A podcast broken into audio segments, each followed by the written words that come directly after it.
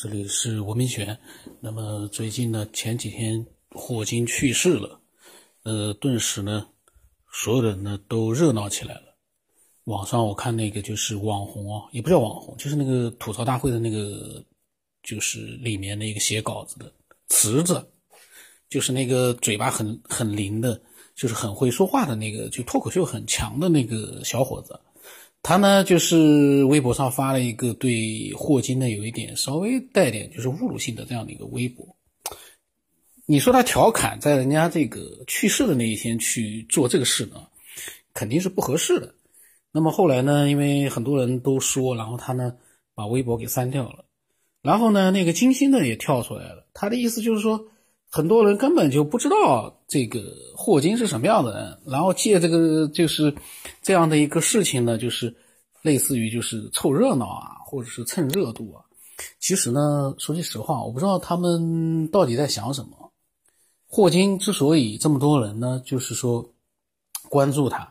确实是因为他写了一些著作呢，是被大家都知道了。然后呢，他呢确实也经常在媒体上出现。那没有办法关注他呢，就是因为很多媒体经常会出现霍金的新闻、霍金的故事。这很正常，这就像一个明星一样，但是不代表说很多老百姓关注你，这就有什么问题，就影响了霍金作为一个科学家的一个存在，或者说是影响了霍金，呃，作为科学家他所做的一个贡献。这个是科学界，因为我也看到了很多真正的科学家呢，都对霍金呢是非常的肯定的，那是真正做研究的科学家。呃，物理学家都是同一个这个类别的，都是研究物理的，或者是研究宇宙的天文的，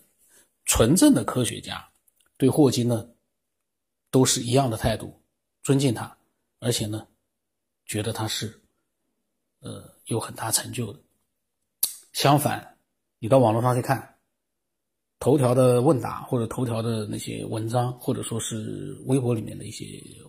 呃留言，你会发现。呃，不懂物理的，或者说普通的一些这个喷子，他们呢又会把霍金呢往阴谋论的这个路子上去带了。呃，那个就是那天我录音的时候呢，那个小伙子，他呢后来又给我发来了很多文字，说霍金首先一个他得了病，医生都诊断了只能活两年，但他活了五十多年，这是个疑点。然后说呢，霍金后来呢，就是在那个呃，就是轮椅上面呢。他说，意思就是说，很多人怀疑，其实霍金是被人控制了，他已经不能说话了，不能动了。这些呢，阴谋论的这些论调啊，全部都一全部都发自于这个对科学并不是很了解呃的一些喷子。当然，我的那个听众他是自己是这么想，可是呢，我觉得。那么多人家霍金的见过霍金的这个科学家，就是说他们是互相之间应该是最了解的人。他们不是因为一个，呃，这个这个客气，人都死掉了，他们不是因为他死掉了，去世了，他们才这样评价他，而是在去世之前，呃，大多数的科学家呢都对他持肯定态度。你说说看，人家在轮椅上坐了那么多年。很多的喷子还要对人家这样那样，你怎么不想想看？你坐五十多年在轮椅上，你对这个世界你能有什么样的一个贡献？这就是他不一样的地方。他写出来的那本书，虽然说大家都看不懂那些书，但是这更加更加就体现出来了他对这个世界的贡献。因为那本书虽然说大家《时间简史》大家都看不懂，可是最起码它是畅销书，卖了一千多万。说明老百姓有这个意愿，想去了解时间，想去看他的书，但是一般来说都是，我也买过，看了两页我就没看完了。那本书现在不知道放哪里去了，好像是大家都在买，因为为什么？大家都想了解时间和这个世界，就像现在一样，我们想探索这个宇宙的一些奥秘。那霍金写出了这本书，虽然说。呃，他可能也没指望大家都看得懂，但是最起码他做出了一个，呃，对我们普通人，他做出了一个，他从科学家的角度去做出了一个努力，试。试图让我们明白他所要表达的一些比较专业的东西。就这样的一个，不管是从科普啊，或者是从科学研究这方面来说，科学研究说句实话，它有这样伟大的一些科学成果已经够了。他不是一个健全的一个健康人，他是一个残废人。他比残废人还要痛，还要就是说残废，因为为什为什么不能说话，不能动？在这样的情况之下，到处去演演讲，虽然有的人还在讲。那个演讲是被人家操控的，他根本就是就就没有那个，都是被人家，呃，背后有动了什么样的一个这个呃手脚啊，或者说是被人家这个操控了他的一个发言，这种阴谋论啊，这种就是说把那些科学家，把那些科学家当当成一群无知的蠢货的这种阴谋论，说句实话，我是觉得啊，为什么我在这个节目里面，我个人觉得。真实是最重要的，所有的东西我们大开脑洞，你要明白这大开脑洞。但是，一旦涉及到，比如说对霍金的质疑，那你就要有真凭实据了。那个网络上面那种流传、拿来转来转去的，全部都是阴谋论的，没有任何证据的东西，玩玩可以的。但是你真的一本正经的拿来跟我讲，我就觉得你这个这个这有意义吗？听这个节目的人，我相信绝大多数都是有思想的人。有独立思考的能力的这样的人，所以真实呢，有的时候真的很重要。我只看到的一个真实就是我不懂物理。我说句实话，我对霍金的那些成就其实我并不明白，但是我只看到一点：科学家或者说是基这个国际上最这个官方的一些机构，或者说是国家政府，因为中国政府也有人这个。在发布会上也有人提问了霍金的去世啊什么？中国政府对霍金也是非常的，因为霍金来中国来了好几次，对他也是非常的推崇。然后呢，国际上的各个各种机构，包括呃他在英国的这个最知名的大学做这个地位最高的教授，这都是一个坐在轮椅上的一个连残废人都不如的一个重残疾人士啊，他做到的成就啊，很多喷子拿他跟普通的健康的人去比。也就算了，但是什么都不知道，你去比什么呢？霍金的书你也没看过，霍金的成就你也不清楚，全是网上那些阴谋论的传奇啊、故事啊，然后去质疑霍金是不是后来是智能人？因为还有一个论调是霍金其实是人工智能，这个轮椅上其实不是霍金，说霍金的怎么今天那个脸是这样，明天这帮人我在想，他真的是吃饱了是没事干了。难怪喷子呢，就是喷子，吃饱了就是没事干。他没有任何的依据，但是他呢到处去鼓噪这种就是没有依据的这种传闻。他不去看那种正规的科学家、正规的这种呃大的权威的这个平台机构所做的一些这个真实的那样的一些评价，或者真实的一些这个。他的一些生平的一些这个描述，他去看那些小道消息，自媒体，中国的自媒体，真的是呃很可怕，假消息满天飞。因为我每天都在看，我发现啊，自媒体上都是为了赚钱，然后呢瞎编一套消息。像我呢，我的自媒体我基本上就是发一点那个图片。然后呢，基本上没有什么太多文字的，就是发图片，因为这个文字啊，文字如果说是发到那个新闻里面去的话，说句实话，你还是要保证一个，就是这个东西不是一个假的，你要尽量的要真实一点。如果说都能约束自己这样的一个新闻道德的话，老百姓的素质也提高了，喷子，喷子不能说会减少，但是喷子呢，至少会变得聪明一些了。这一期呢，我本来是要录老金的这个发言的，怎么我本来想提两句这个 霍金的，怎么居然扯了十分钟了？呃，这个事情又复杂了。那么霍金的去世呢，呃，对很多人来说呢，都是一个怎么说呢？是一件我觉得是一件很神奇的事，就是各大媒体没有，就是说很少见到说哪一个科学家去世了，有这么多的一个热烈的一个讨论，在这个网络里面有各种各样的一个呃对他的一个分析啊，对他的一个地位的一个这个疑问啊，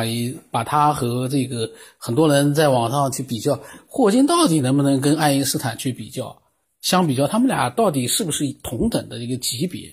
很多人的关注点就在这里，嗯，霍金是不是能够跟这个呃杨振宁他们俩谁的地位更重要？然后呢，网络里面哇一大堆的人开始呃有根有据的开始分析了谁最重要。这个说句实话，又回到了一个我做这个节目以来我的一个呃最大的一个感受就是，科学和这个神学啊、宗教啊。都是不沾边的事儿。你说它有联系，但是你怎么去做一个比较？不同的一个路径，呃，然后呢，很多人喜欢去比较，贬低一方，抬高另一方，根本都扯不到的事情。就包括杨振宁和霍金，在科学界，他们各自有他们各自的地位。这就像是一个演一部电影一样，在这个电影里面，这个男主角获得了奥斯卡，另外一个没获得。但是他获得了提名，其实到了那个级别，高低其实已经不是很重要了，因为很多真正的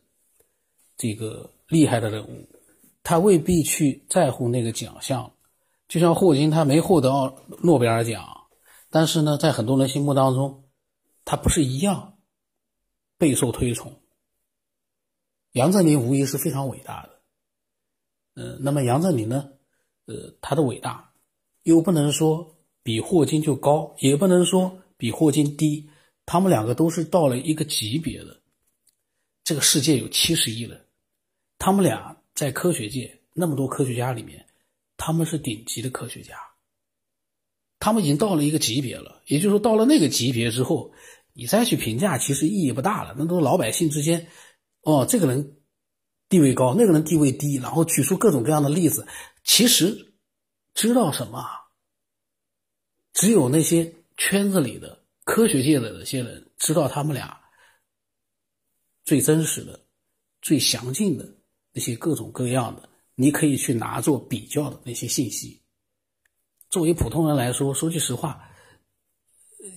一本正经的去一条条的去分析，那个分析得到吗？所以呢，有的时候我觉得啊，呃，把时间全部都耗费在那样的一个比较上，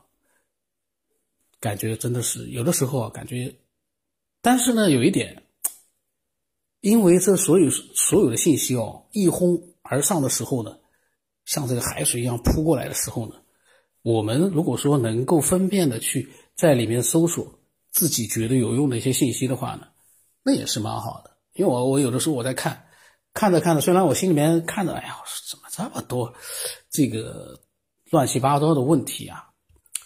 但是呢，里面也偶尔呢，也经常会有一些人，他们的这个想法呢，其实也是蛮好。但是能够长篇大论的去回答杨振宁和霍金谁重要的这样的一个问题的人啊，我也觉得呢，真的是我真的是蛮佩服的。这两个人谁重要？说句实话，这是非科学家去评判的吗？非科学家从来没有进入过科学领域，从来没有做过科学研究，也不知道这两个人到底做了哪些具体的一些这个成就的，都是在百度里面搜索到的。啊，杨振宁或者是霍金，他们怎么样怎么样？百度里面搜索到之后，自己再去加几句自己的个人的一个分析，就变成了一个他们俩谁重要谁不重要的一个依据。其实根本就，我就觉得啊，这个呃，有的时候真的没有必要去做这样的一个比较。当你的这个注意力都放在这个上面的时候啊，你会漏掉很多更精彩的东西。像霍金，人家去世了。人家有那么伟大的一个一生，精彩而伟大，然后呢，又是一个说句实话，从我们健康人的角度来说，就更加应该佩服霍金这样的人哦。其实我们可以设身处地想想，如果换的是我们，在那个轮椅上面几十年啊，到后来话都不能说，这个是多可怕的事儿啊！但是他已经能够在那样的状态之下，继续去从事他所喜欢的科学研究，这真的是太令人佩服了。但是呢，我也不是说这个霍金他。因为是一个残疾人，然后因为呢，呃，他有很多的科学家说他是一个呃非常伟大的这样的一个有有伟大的一个科学成就的这样的一个呃数一数二的或者说是顶级的这样的一个科学呃科学标志性的人物，就片面的去呃对他的所研究出来的一些理论成果去做一个。呃，我们根本就不懂的角度去做一个什么样的评价，其实那也不必要，因为科学研究啊，科学研究它有的时候可能它提出来的东西现在可能没有办法验证，或者说到最终验证出来是错误的。可是，在这个提出来之后，可能就像它的这个黑洞有关的那些啊，或者说是它其他的一些研究性的一些呃这个成果，可能。它给更多的物理学家带来的是一个方向性的这样的一个指引，或者说是他的一个这个研究上的一个发现，给其他的物理学家或者给其他的科学家带来了更大的一片可以发展的一个方向或者是空间，这个我觉得是最重要的，这个。不懂物理的人啊，非科学家的去评价霍金啊，就像我这样，只能闲扯闲扯。但是呢，我感觉啊，我是为了做这个节目，然后呢，发表一下我对目前出现的这样一种，比如说是质疑霍金啊，或者说甚至于是呃各种各样的阴谋论啊，这样的涌现出来啊，我觉得娱乐一下是可以的。但是真的把它当回事儿，把这阴谋论真的当回事的话，那真的是蛮可怕的。在这个世界里面，这个都有阴谋论的话，这个世界你还能活吗？那你的身边到处都是阴谋啊，那个很可怕的。今天呢，本来是要录老金的一个分享，后来一扯呢。为了把它扯长，我就越扯越多了，呃。不管怎么样，呃，希望这个更多的人啊，可以理性的这个去思索我们这个世界它的一些呃终极答案。我的微信号码呢是 x 五三四七八五八十八四五，期待更多人的分享吧。这期呢是一个悲剧啊，就这样吧。